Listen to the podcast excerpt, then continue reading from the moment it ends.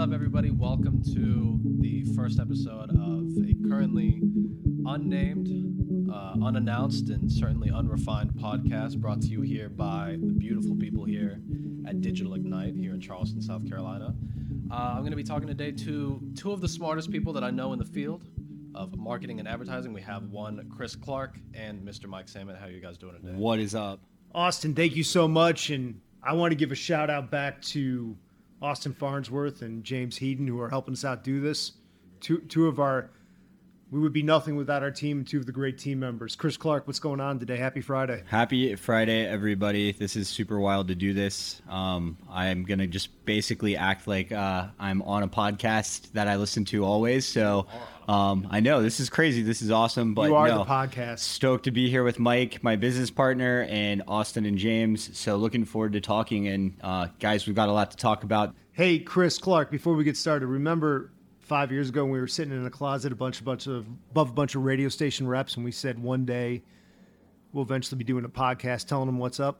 Yeah, I did. I figured we might be at a pub, but uh, we're in our headquarters, which also is crazy because it's not above a radio station anymore. But we are doing something that is uh, actually kicking radio's butt right now, and it's kind of awesome to be doing a podcast. And we're going to actually talk a little bit about uh, how traditionals failed and this digital revolution that we're kind of in and where it's going. Yeah, let me kind of set the table of we're going to cover five topics today. Uh, the first four about twenty twenty, what changed, and uh, number one, how traditional broadcast and print um, were exposed, and and their their demise was hit with a huge catalyst.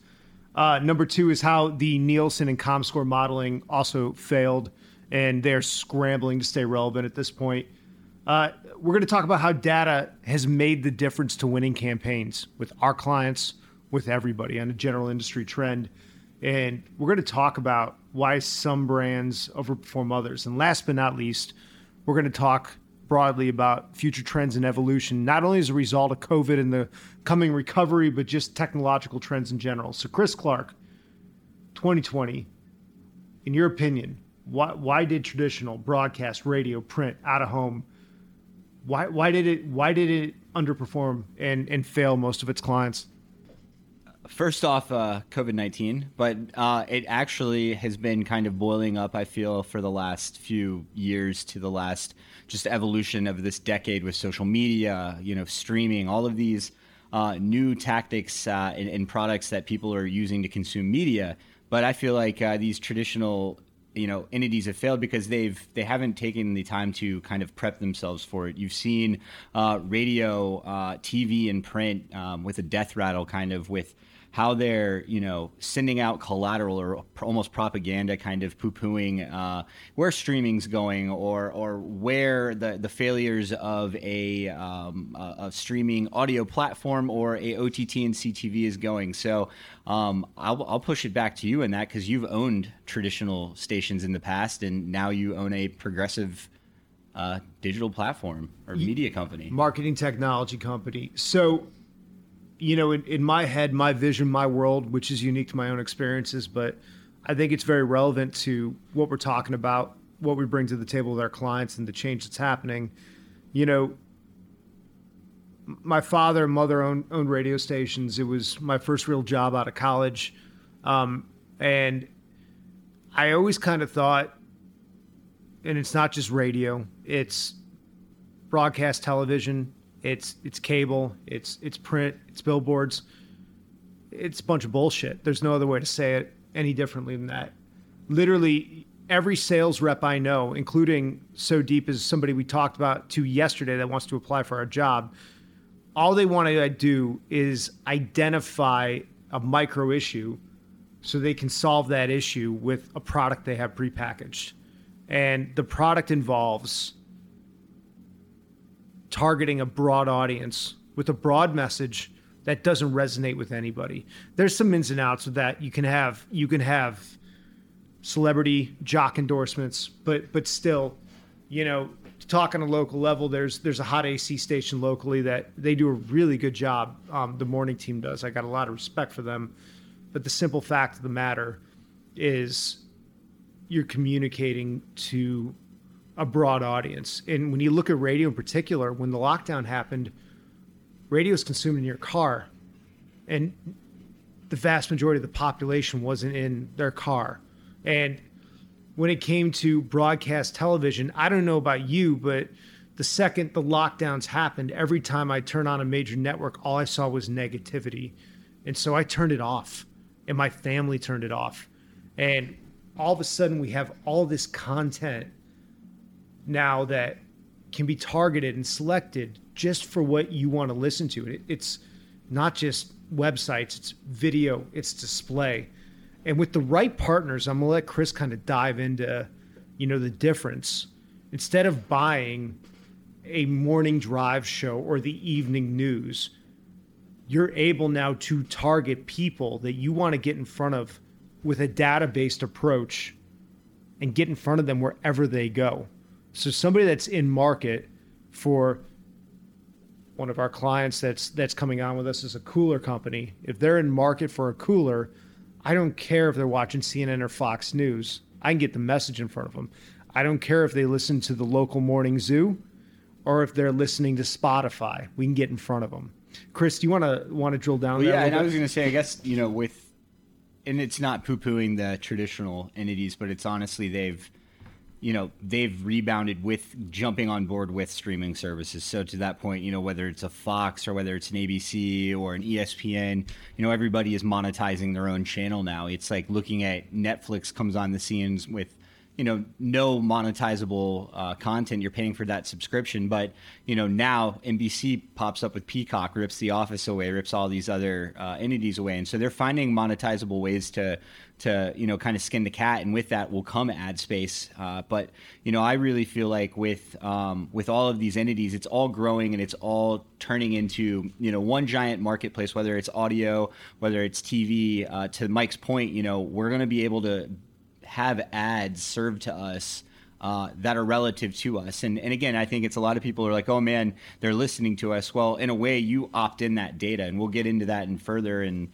uh, future podcasts. But, you know, when you opt into that data, you're going to get messages and, and ads that are, you know, catered to you. And that's the beautiful thing in regards to your media nowadays as well. It's, it's at your fingertips. And with that being said, you know, it's, it's the days of, of getting told and, and people, Mike, I think you nailed it. It's like, people don't want to turn on the T V and get scared to death. And we're at a time right now in early two thousand twenty-one where it's insane with everything you turn on is negativity. So why just, you know, pause uh, the, the live television or cut the, the cable like I did myself and turn on, uh, again, Roku, Hulu, turn on, uh, again, an E S P N or whatever that is, and and watch what I want at my fingertips. And I think where Digital Ignite is right now, um, and at least people in the digital marketing space, we're, we're in a positive uh, time period post twenty twenty because we have the ability to help clients and brands serve their messages to these masses that have, have switched over there. There's, there's a couple numbers that I was looking at earlier,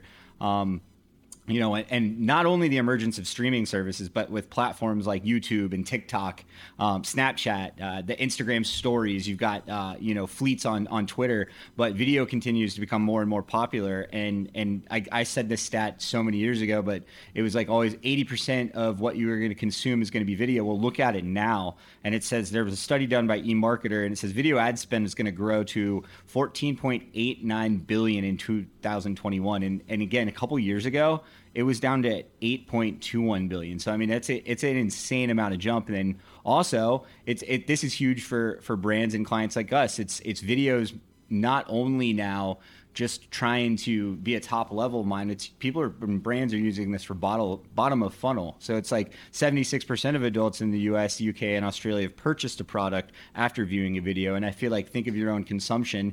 It's post Christmas here. I feel like most of the things that I went on and bought was because of a Instagram ad or a shopping, uh, you know, thing that I saw through Facebook, clicked it, and boom, that product's right there. So, um, you know, post twenty twenty and what happened in twenty twenty, I think that, you know, there are a lot of entities, networks, companies, and things that failed. But with that, uh, you know, people are rising out of the ashes, and a lot of cool things have evolved. But if you, in the digital atmosphere, things have just that's where you've become, and and I feel like that's now digital marketing is just marketing, and the way that we consume media and, and we uh, buy products or or talk to people, it's all through these digital devices. I just rambled. Yeah, you know, and I, I think you made a bunch of great points. Um, you know, and the other thing I want to I want to tie back, you know, anybody that's listening to this, you know, as you're making decisions on what to go next with your marketing strategy, how many people do you know consume entertainment by appointment? And what I mean is, you know, I'm going to watch American Idol at eight o'clock every Tuesday. The only demo that really does that anymore is the boomer demo, which is fine. There's no reason to change in front of them. It's twofold. If you're buying media based off appointment-based viewing, you're you're rejecting the majority of your audience under fifty because they just don't do it. My house doesn't do it. Chris, does your house do it? No, you're on your cell phone. James, does your house do it? Austin, does your house do it? Absolutely not. No. Now, I know there are houses that do do it.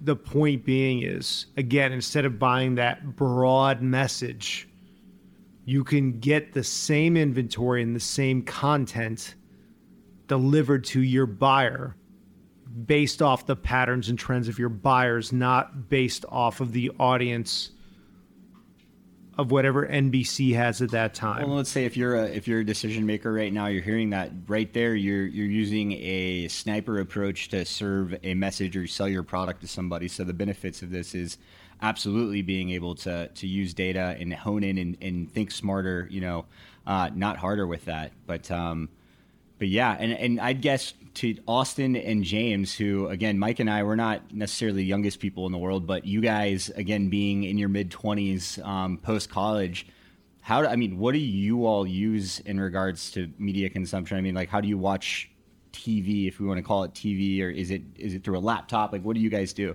Yeah, I, I don't watch T V anymore. Yeah. To be honest, I mean, if I'm yeah. if I'm watching a show, I'm watching it through like a, a Hulu, or I might watch a movie through like a YouTube or an Amazon or something like that. But, right. But no, I mean, earlier we, we said that um, in twenty twenty, a lot of these platforms sort of underperformed because maybe maybe things were a little bit too negative, or people just were adverse to it. I, I would take it a step further and say that this has been a long time coming. That like sure that these sort of on-demand platforms are are going to overtake traditional media as we know it. And that there there really isn't like a, a going backwards now. Like, these are just superior products. Like, being able to subscribe to a service and then have it curate your media for you such that you could at all times, at any point throughout the day, be absorbing something that you wanted to absorb. Um, Sign me up all day. Yeah, yeah, it's absolutely. Just infinitely better than, like like Mike said, having to schedule something out ahead of time or having to D V R. Have to wait for the six p.m. news yeah, when yeah, I can just exactly. go on Twitter or... So these services, yeah. like a radio station or like a T V channel that used to curate things for you, they don't have to do that. Or, or that's not that's not necessary for you as a consumer anymore, because you, you're getting your curation through an algorithm that understands you better than any... like demographic based understanding. Absolutely. Yeah. And let me make a comment, because, you know, the the this is going to sound terrible, but it's truth, but the the biggest dinosaur in the room is is your newspaper. And, you know, it, it seems with what's a newspaper? Well, you know, I'm I'm going to make a comment, you know, on my on my feeds and in my circle, it's like the only people that are super bullish on newspapers, broadcast radio, and broadcast television are people that own or are employed by those entities. You ask anybody else, they're like, either they're eh or they're heck no. But newspaper, when I was growing up in the eighties, you know, it was, if something happened in the community, you know, there would be live break-ins on the radio station. We lived in a smaller town, but the big summary and the big, the big write-up, the big closing comment would be in this little local print publication that came out three times a week. So, you know, they went there for the funnies and the comics and well, stuff. The and town sports. I grew up in didn't even have funnies, but I mean, we can we can draw back to the Post and Courier locally, or the Las Vegas Review Journal, one of my other towns I call home, the Chicago Tribune even. You know, the problem is right now, if something happens, I don't care if your community is small or large, the reason you're buying print back in the eighties, nineties, two thousands, even today, is you want to have your message near that hype story, or that, you know, whether you're listening, whether you're there for the news, or whether you're there for an emotional heartstring piece about how Johnny, who was in a wheelchair, or Jane, and all of a sudden they can walk again. Um, you know, you're, you're buying print to be next to that story. The problem with that, and one of the things that happened this year, is news broke constantly at a rapid pace, people were getting online. And even if the Post and Courier here locally would carry the story, there was a paywall that was keeping people out in front of it. But now there's technology, and I'm not, this is not about just pitching what we can do, but you know, you can trigger, you can Google COVID cases in South Carolina looking for the story, and instead of buying AdWords or buying the story that comes with it, that can be a triggering mechanism to get ads in front of your people. So if you, for example, one of our clients was selling rapid tests, and one of the ways we activated their ad set was any time somebody searched in any engine or any social media channel, COVID cases, COVID symptoms, and it wasn't about paid search. It was in their organic travel, their Facebook feed, their YouTube videos, whatever it came down to, wherever they went for the next couple of days, we got rapid test ads in front of them. And, and, and that's what a, you know, when it comes to maximizing your spend and your product, it's not about what worked thirty years ago. It's about what's relevant now. And that's, that's the biggest takeaway, I think, for twenty twenty is a lot of people did stuff because they always did it, but they kind of knew in the back of their head, eh, this really doesn't work anymore. Well, now it's been flushed. And, and you know, you take my word or you can argue me, but just look at the publicly traded revenue and, and all the bloodletting that happened, and then compare it, you know, to big progressive agencies like us, like VaynerMedia, like Steelhouse, and one side thrived and the other one collapsed. Yeah. Yeah. A year of burning out inefficiencies. Yes, one hundred percent. Absolutely. Um, I guess getting kind of back again, um, or wrapping up why advertising changed in twenty twenty, I feel like most of us kind of saw a lot of reasons why, whether it was political, whether it was COVID. Um, uh, but the, the big thing for us, and at least uh, for individuals that aren't familiar with, again, uh, the, the digital advertising space, you don't even have to be, you are living it now. Um, just the way that you consume media is rapidly different than you did um, even a year ago. And, and not saying that you're not still doing what you did a year ago, uh, but maybe you were introduced to TikTok. Like I'm thirty-one years old and uh, yeah, you know, own a digital advertising agency. So I feel like we need to know what TikTok is, but I don't consume TikTok. But uh, one of the craziest stats that we found over, over, the quarantine or the COVID, uh, you know, initial outbreak into where we are here in early twenty twenty-one is that, you know, the the second largest age demographic of individuals was like the the thirty to forty-four plus, you know, crowd. And what are these people doing? They're stuck at home with their kids or they're bored. Uh, so they're immersing themselves with new applications, new ways of entertainment. And with those new ways of entertainment are going to come ways to uh, market to these individuals. So again, that's one thing that here at this agency, at least, we're always going to be looking to kind of utilize and look for what is that new hot app. Because even if, you know, we put a brand out there, we put a client out there and we strike out, at least we can, you know, bring a client to those masses. And look at TikTok, you know, a couple of years ago, it's just little tweens dancing. And now, again, it's it's one of the biggest, you know, forefront apps there. You know, the president looked to ban it. Now look where it's at, you know. one hundred percent. The next point that kind of lead in here, Chris, that, that I thought we would all talk about today. And James, if you'd be so kind, I... um.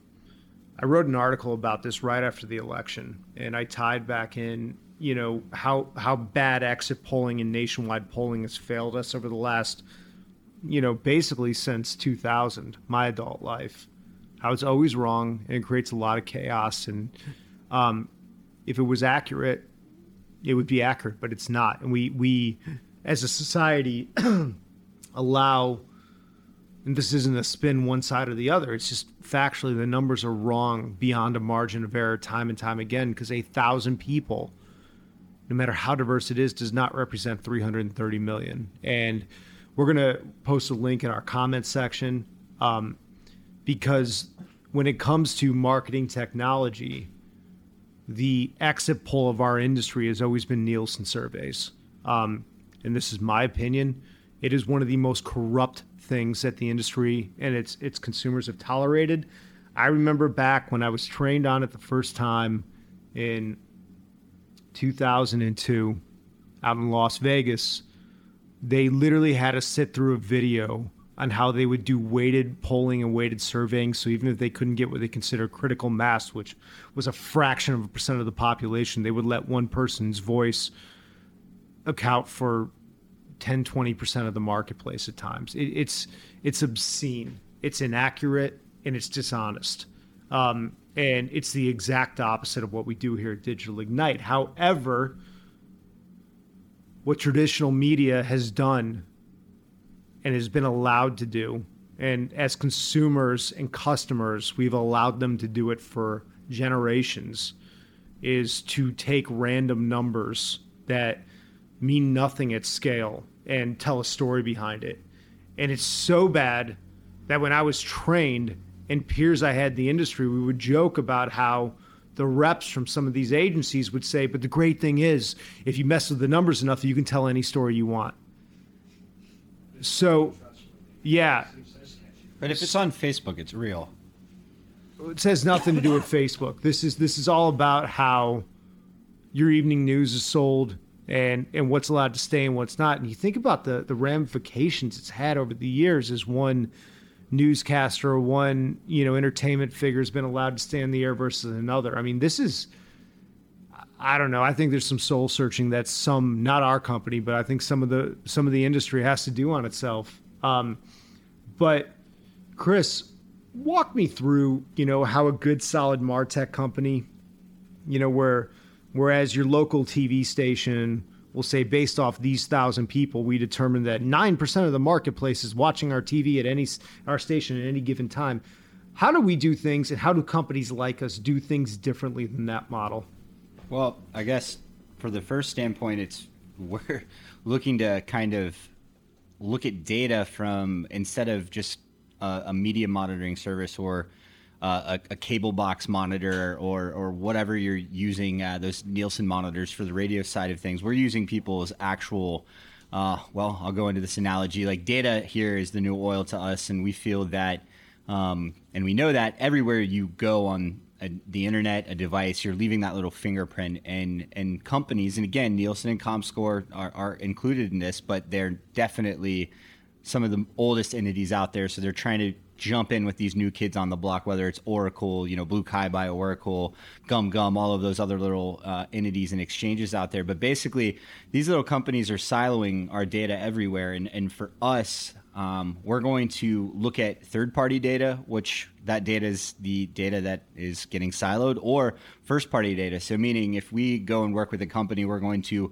look at those sales and, and look at the different types of sales depending on what kind of vertical we're looking at. But we're going to look at the makeup of what made these individuals become a prospect or a, a, a sale in the first place. And we're going to look at that quantitative and, and qualitative data there to look up at just not only the makeup of like their income level or their, you know, gender type or whatnot. We're going to look at what these people are consuming, what they're doing right now to get an overall makeup and use an algorithmic approach to start serving messages and media to these individuals. So as opposed to, I guess, utilizing, like you said, Mike, what ComScore or Nielsen is kind of telling us based off of X amount of people, and this is their, we're gathering this just because they're watching, let's say it's like Comcast, you know, and we're only gathering a pool of people that have been on a Comcast, uh, you know, box. What we're looking to do is use the internet and use the internet as a whole to uh, find out, again, what makes these individuals a potential customer. And so I think, again, for me, I, I'm not as prone to you, Mike, as uh, you know, the traditional entities with ComScore and Nielsen. But I know for me as a marketer and us with brands, uh, compared to a traditional entity or a T V station that is using a ComScore or a Nielsen, um, we've got a bigger toolbox to play with. And, and I feel like that's because of our partnerships with numerous demand-side platforms, data management platforms, data providers, and uh, social platforms. And I know Uh, a lot of people can look at different social platforms, uh, you know, as positives or negatives, but the, the the fact is everybody has one or multiple, and your data is getting sold. And for us, it's using the data the right way as opposed to the wrong way, um, in an ethical way, and and using that to target people with advertising in a much smarter way. Let me let me take it to the next point then here, and and Chris, let's let's call this pick Chris Clark's brain. Sick. So let's go. I want to bring this back. Because, you know, one of, one of our fatal flaws, you and I both, is we can geek out too much. So let's bring this back to a real-world experience.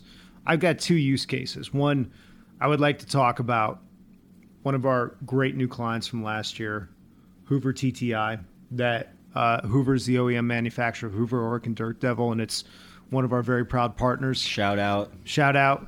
Great team up there. Whoop. Um, Hoover dot com. Get yourself smartwash. a smartwash pet or a One Power Evolve today. You'll love it. Trust me. My whole family has them. They love it. So I have two two things I'd like you to roll through, and you can pick which order you go through.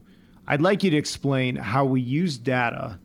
Hoover was using traditionally cable buys. Yeah. And how using data in a targeted approach, we were able to raise their Black Friday sales year over year sixty-six percent. Walk me through from a baseline, without giving any secret sauce away, what happened there. And do me a favor, let's make up, even though it's not necessarily our client, but there are people out here we want to educate the masses. If you owned a frozen yogurt stand in Mount Pleasant, South Carolina, or Ankeny, Iowa, or Los Angeles, California, and you know you you know your target buyer is, is heads of households with kids, and you've got the local radio station pitching the morning zoo, and you got the local T V station pitching the evening news. Can you walk us through, A, what, what we did differently with Hoover, and then B, how a smaller business would would approach a data set and make a more micro-targeted decision for attribution? All right, we'll start with the first one, and then I may have to have you replay the second question. But with Hoover, um, and, and again, this is not, they weren't doing anything wrong. I feel like this is just the education of agencies that are out there, or larger entities, and we're not going to name the agency or entity they're working with, but it was a international, you know, media conglomerate, and they were basically doing long-form T V. If you weren't familiar with long-form T V, uh, you know, anytime that you are up at three in the morning eating Taco Bell before you fall asleep from the bars, or you're up really early about to go to the gym because you're you're athletic and, and starting the day right, there's uh, infomercials or long-form T V that play for thirty to sixty minutes. What if it's both? What if you're... It could be both. You're a heck of a person, man. That would be impressive. Yeah, exactly. But yeah, no, it, those are those commercials that play for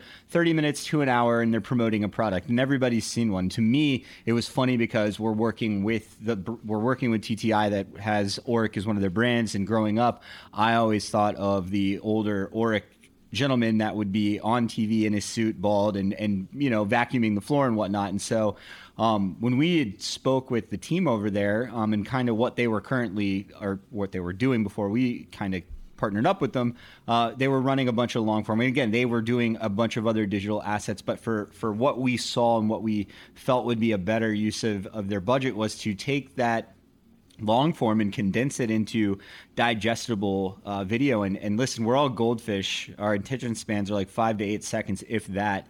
So you got to hit people with really, really catchy and, and, and, and engaging content right off the bat. And so um, we had worked with their team on, like I said, kind of cutting all of that, that long form up into really cool, digestible six, fifteen, thirty, uh, even sixty second entities. And we went into the O T T and C T V uh, realm. And, and where that is a benefit as opposed to the long form is that long form is getting run on maybe a specific channel. Let's say it's A M C at, you know, three a.m. to four a.m. or six a.m. to seven a.m. You're not going after people with a specific, and, and the product that we're promoting is is targeting, you know, pet owners or, or people that have carpet. And so think of who you're targeting at those time periods with a long form television ad, and think of how many more people you're missing with that. So if you're spending X amount of money at that time period, and, and, and Lord knows how many people are actually looking to buy that product at that time, um, what we're looking to do on the flip side is take this and, and, and put it onto an O T T C T V place where if you are a pet owner or if you make a certain income level. Can I ask you a question? Can you define O T T and C T V for anybody that might not know? The difference between C T V and O T T. C T V is connected television. So connected television is that smart television that is sitting on your wall right now. And so from it, I have a Roku T V, so I turn it on and I can power my T V through Roku and different applications there. Um, you can watch advertisements on it. Sometimes they can be uh, engaging, but for the most part, you're using C T V for a brand awareness play. But the beauty of it is, is that you're able to target people that are watching specific apps or uh, have specific behaviors. So you're layering data onto it. Like, let's say uh, we're trying to target a female demographic in Charleston, South Carolina. Uh, we could go and target females that are streaming in a connected television.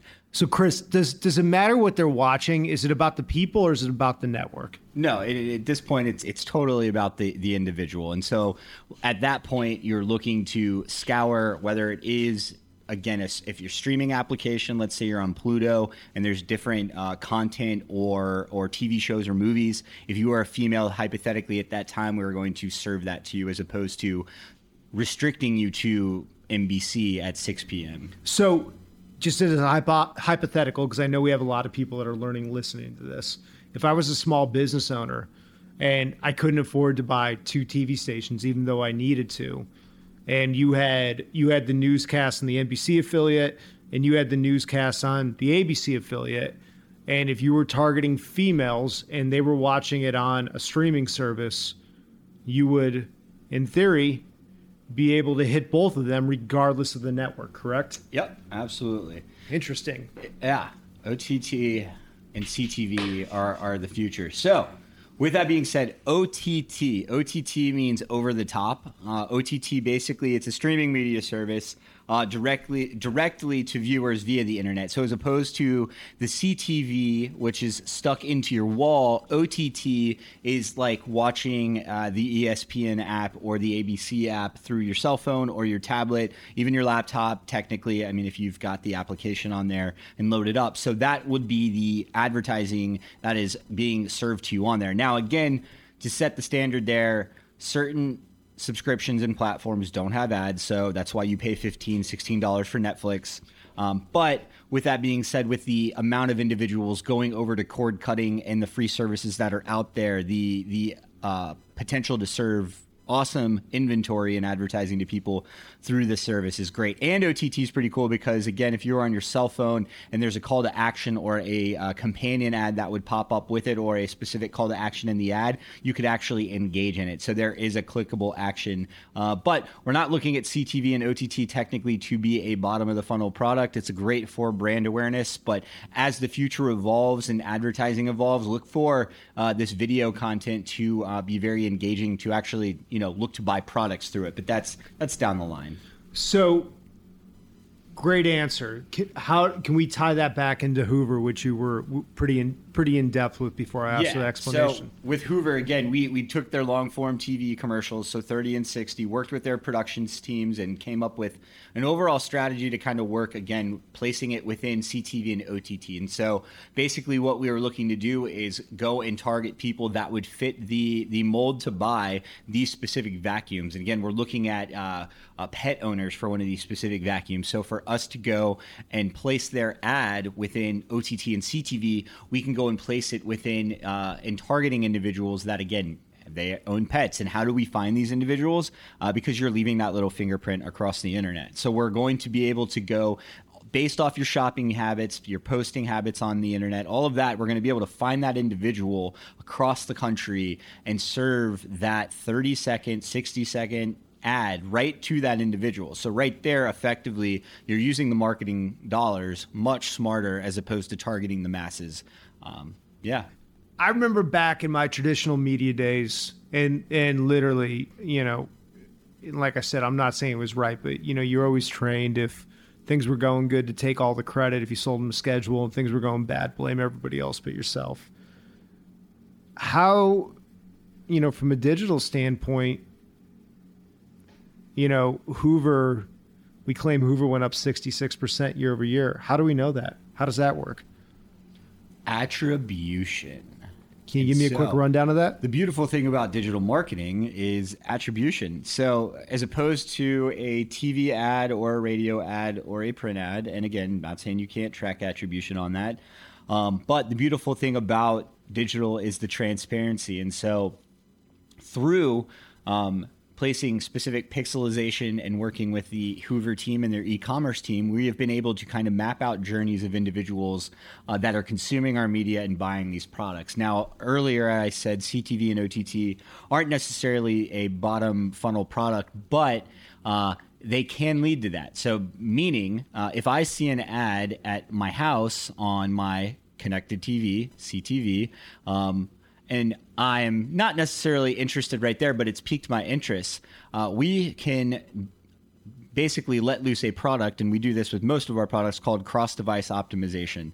Cross-device optimization means our technology is going to go into that house and find the other devices that are connected to that specific Wi-Fi, and then you can serve different creative assets to it. So if I'm watching that television commercial for the Hoover ad and it pops up, and then all of a sudden um, it goes through my Wi-Fi and boom, I'm on Facebook because we're running a Facebook uh, campaign, I can be subject to that ad. And right there, that's where we're driving bottom or closer to the bottom of the funnel, because that's going to have a call to action to buy the product right there. Uh, it's going to give me the ability to click through and go look at the product, um, or it'll it'll open the door to other Hoover products. So the beautiful thing, again, about cross-device optimization is even if I'm getting served an ad right off the bat, let's say I went to the Hoover website before I even saw that T V ad and I did not buy that product, I still have the opportunity to get that ad back on my C T V and O T T, or you know, wherever I am streaming, um, because of the cross-device optimization and the pixelization. But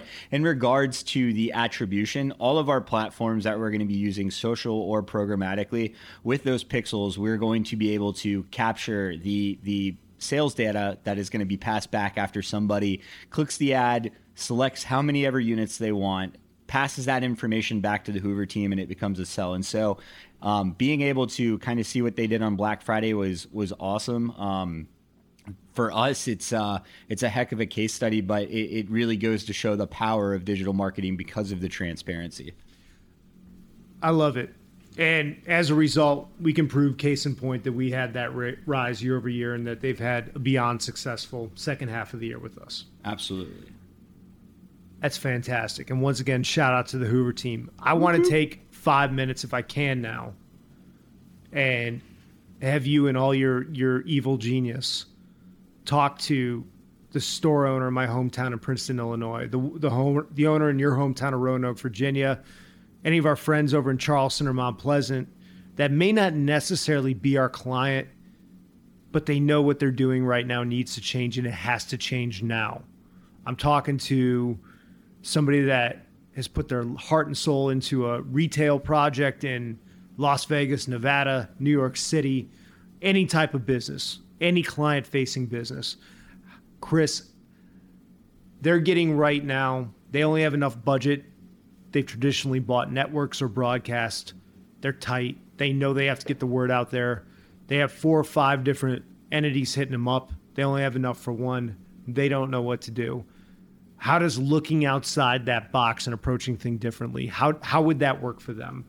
Well, I guess if it's from a local standpoint, they're probably from these other entities getting pitched, uh, you know, packages or products. And I think the difference from us would be you kind of sit down and, and it's the C N A that's first. It's kind of, and Mike's coined this, it's like what keeps you up at night. And for us, I think that separates us from a lot of other people is listening. And again, it's not like this is groundbreaking uh you know, techniques, but if you sit down and you listen to what this individual or company's goals are up front, you know, you're going to be able to identify um, a, a great starting point. And I feel like for us to be able to sit down and listen to what they're looking to do, um, it, again, if it's a it's a business that's got any type of sales uh, data, you know, for us, we can kind of take a look at on top of their goals, what's that data look like? And from there with that data, kind of put together a strategic plan. And so for us, you know, I don't want to come in there and just throw out numbers. We want to see what those goals are, what what they've been doing current or, you know, in the past marketing wise, and what that budget was. Because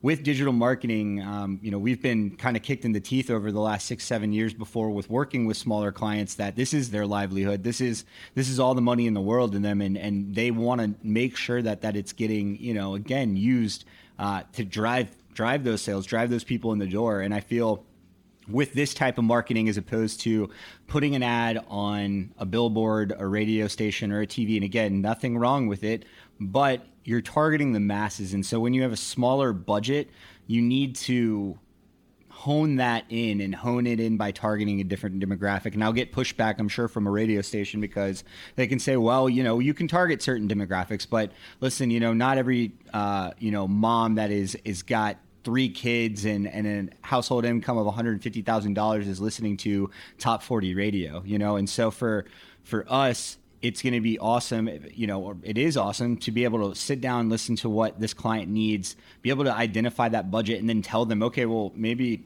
you don't have enough to do everything. So let's just put you on a Facebook and Instagram and hone in on that target right there to just give you that lift. So I really think, again, the the, the few things that separate us and what you should look at before you even go live or, or start with a, a client is to listen to them, hear what their goals are, understand what that budget is, and then set the expectations. Because again, if you're looking to sell a thousand units of a product and you only have fifteen hundred dollars, um, you know, you're shooting for the moon there, and, and, and you got to set those expectations because a lot of individuals have no clue, you know, what they're doing with, with this digital marketing. It's crazy how many people would say, hey, I posted something on Facebook and it, it didn't work. And it's like, well, what did you do? And they said, well, I just posted it on my wall. And it's like, okay, okay, how many followers do you have? And they're like, well, that's the point. And it's like, okay, well, we actually need to sit down and kind of re- rethink all of this. And I'd say uh, that's nothing wrong. It is just, this is, it's a new world that we're in. Um, and, and a lot of individuals and companies and brands have been sold marketing a certain way. And now it's kind of, hey, let's hold your hand and guide you at least to, to where you should be in twenty twenty-one. Yeah. And I want to make a comment, and you shouldn't be intimidated with all these changes, but anybody that tells you this is easy, you should you should keep an arm's length from them. Or because, if they know everything. And if they know everything. So the one the one truth I've learned over the seven-year journey I've had with you, Chris, almost seven years now. Yeah. Is there's been a lot of people in our circle and a lot of people we've competed competed with. Not so much now, which is a blessing, but they're still out there that think what we do is easy. And they look at their own, and it generally is, again, these resellers of broadcasts that are now selling digital, or it's somebody that, you know, there's no barrier to entry in this business. Somebody that pops up as the new social media expert that's working out of their garage. They might be great, but they're probably not. And if they say this is easy, they say it's one size fits all, you need to be very cautious because there's no barrier to entry to this industry. So a lot of people can get in, but these people turn time and time again. And unfortunately, a lot of these people wear the hat of a seasoned marketing veteran that has no idea what they're doing in this new world. And, and through their own ego, they will not adapt or learn or be humble enough to understand that things have changed. And that if you approach this like you would a radio, T V, newspaper buy, you're going to get crushed. And should should we drop a truth nugget for our small business owners that might be suffering right now? Sure, just don't name names. I'm not naming any names. But one little inside scoop, and you got to find the right agency. We're very good at this, but there's they're out there. If you think you have to be tied into a local entity, and there are times where that's a good reason, but you don't have the budget for it anymore, the vast majority of media companies, because they can't sell their inventory out, monetize their inventory through open exchanges like Google, OpenX, Facebook. If you partner with the right company, you can actually, for pennies on the dollar, get your message in front of those people. It could be video, it could be audio, it could be display on their inventory that they can't sell via their sales reps. And ladies and gentlemen, to the T, this is every single media outlet. There's more inventory than it's mathematically possible for them to sell out. Does that make sense, Chris? So again, I'm not looking to break anybody, but if times are tough and you need this, there are alternatives out there. So um, I know this entire podcast is about change and evolution, so it can have a direct context to it. It's really not what we're about. We actually do some fill on traditional media. It's rare. But it's about educating everybody that there are better alternatives out there right now, today, for anybody with any budget than what's been done. Yeah, I, I want to create like a sense of urgency in anybody who's listening, because the, the stuff that we're talking about in terms of delivering these ads specifically to only your audience via data and being able to get attribution back, like this stuff is modern. This isn't right. stuff that's upcoming. This isn't on the horizon. This isn't the future. This is this is now. This is something that you have to be able to do. Well, and that's actually, to come full circle, is kind of why I feel a lot of the traditional entities have failed in twenty twenty, is because they all knew that it was coming. They just haven't uh, or were ignorant to taking the steps to get there. And that's why I think we have gone from a, a smaller, you know, regional agency to a national, international agency, is because uh, of just that. We've evolved. We've we've looked to be different than what the the norm was. We've thought outside of the box. And even by thinking outside of the box, it's not like we've created or we've created something new. We're using tools that are out there. We're just thinking differently. And uh, I don't want to go too much more into the secret sauce, but that is why these these people failed. They've just failed to catch up to the times. And to give Austin a total shout out, he's not just our director today, but he's also one of our ad tech wizards that um, are doing this on a day-to-day basis. So he's he's extremely versed. If you ever get a chance to talk to him, pick his brain. He's very good at what he does. Um, I want to go into one more point before we look at forward forward-looking. Um, you know, we've talked about media, but from a business standpoint, any business owner listening to this right now, we did it. I know a lot of our clients have done it. You have to right now, it's January fifteenth, twenty twenty-one right now. Think back to three hundred sixty-five days ago, how much has changed. If you're not evolving your model, you're taking extreme exposure. I'm going to use Uber Eats as an example. Uber obviously crashed. And what did Uber Eats do? They pivoted. They created a market where there was none. And guys, I didn't use, I used Uber Eats like twice before the lockdown. I use it every day now, sometimes oh. twice a day, sometimes twice yeah. a day. Yeah, imagine being Uber Eats or Instacart right now. Crazy. I would like Instacart. to be sponsored by Uber Eats. So, Shout so out. What does that mean for your business? Yeah, Uber Eats, give us money. So, so what does that mean for your business? Well, this is when we talk to a new client, it depends. You know, it's it's a conversation. There's no one size fits all.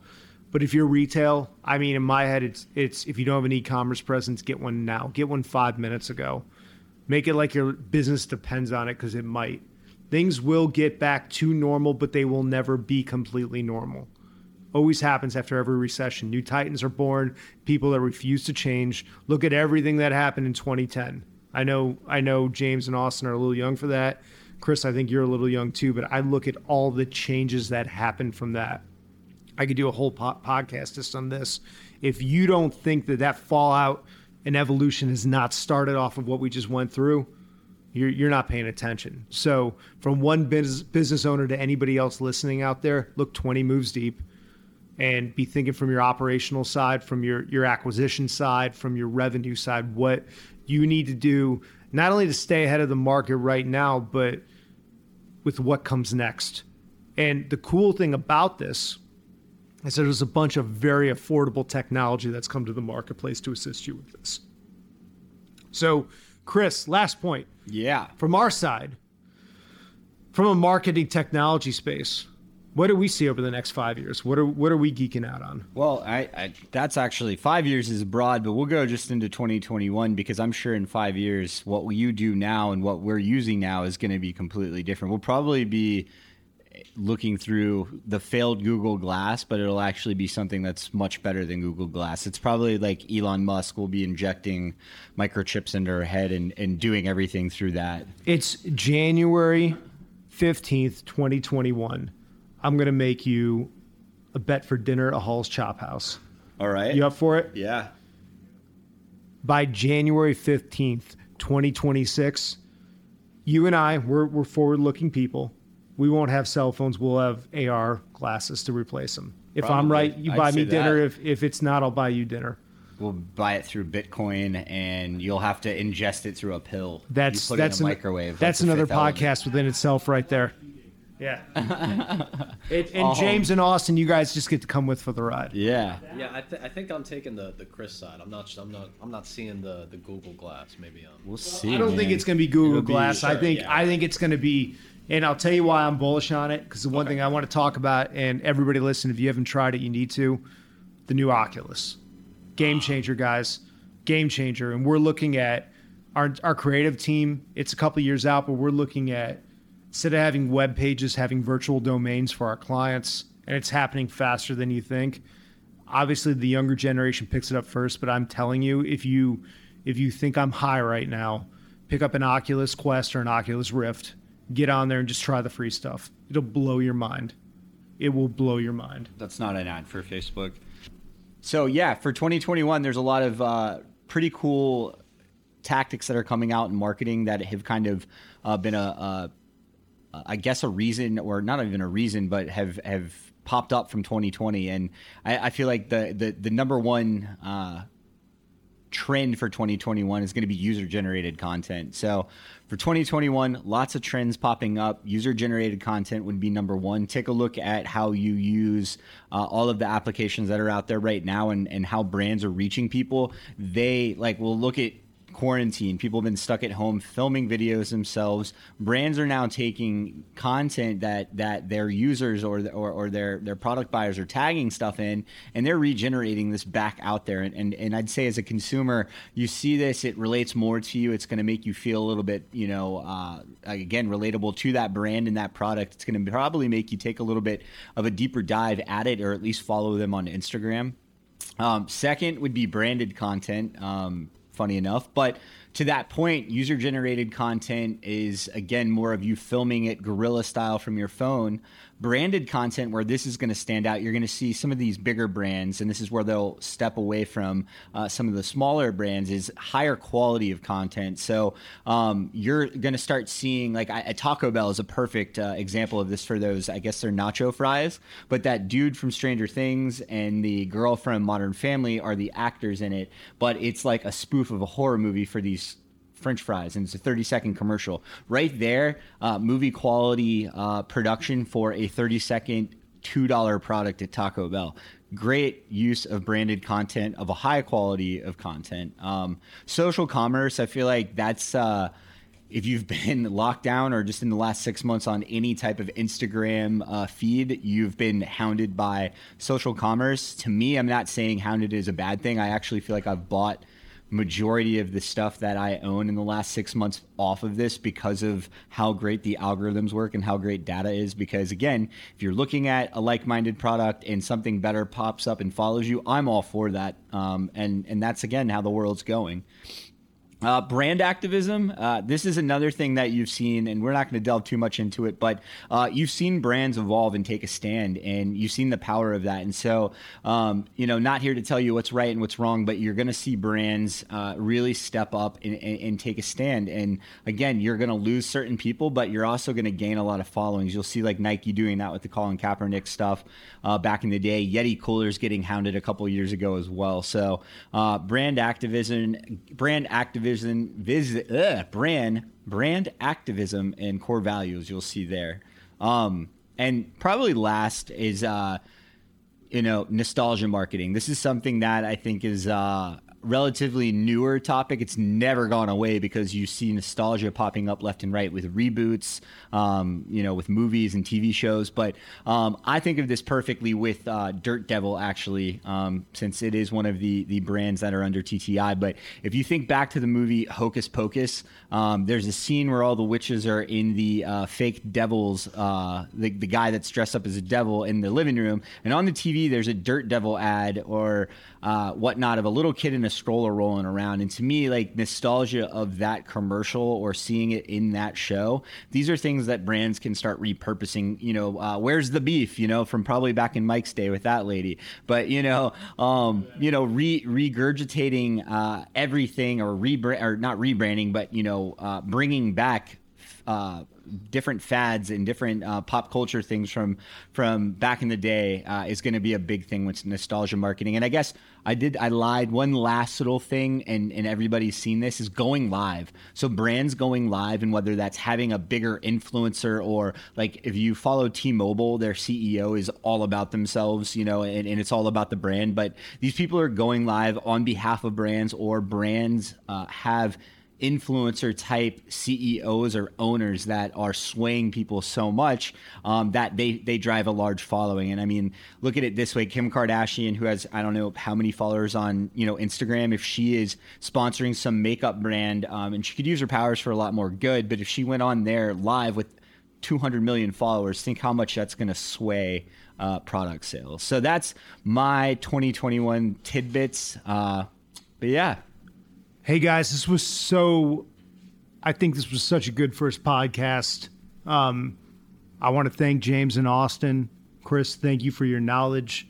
To everybody listening out there, if if you need a marketing technology partner that cares about you and your problems, not a package, look us up at digital dash ignite dot com. That's digital dash ignite dot com. Dash is a hyphen symbol. Link in the uh, description. We would love to talk.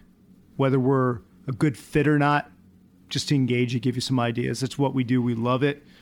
To everybody out there, be well, take care of each other, and we'll see you in a week. Peace.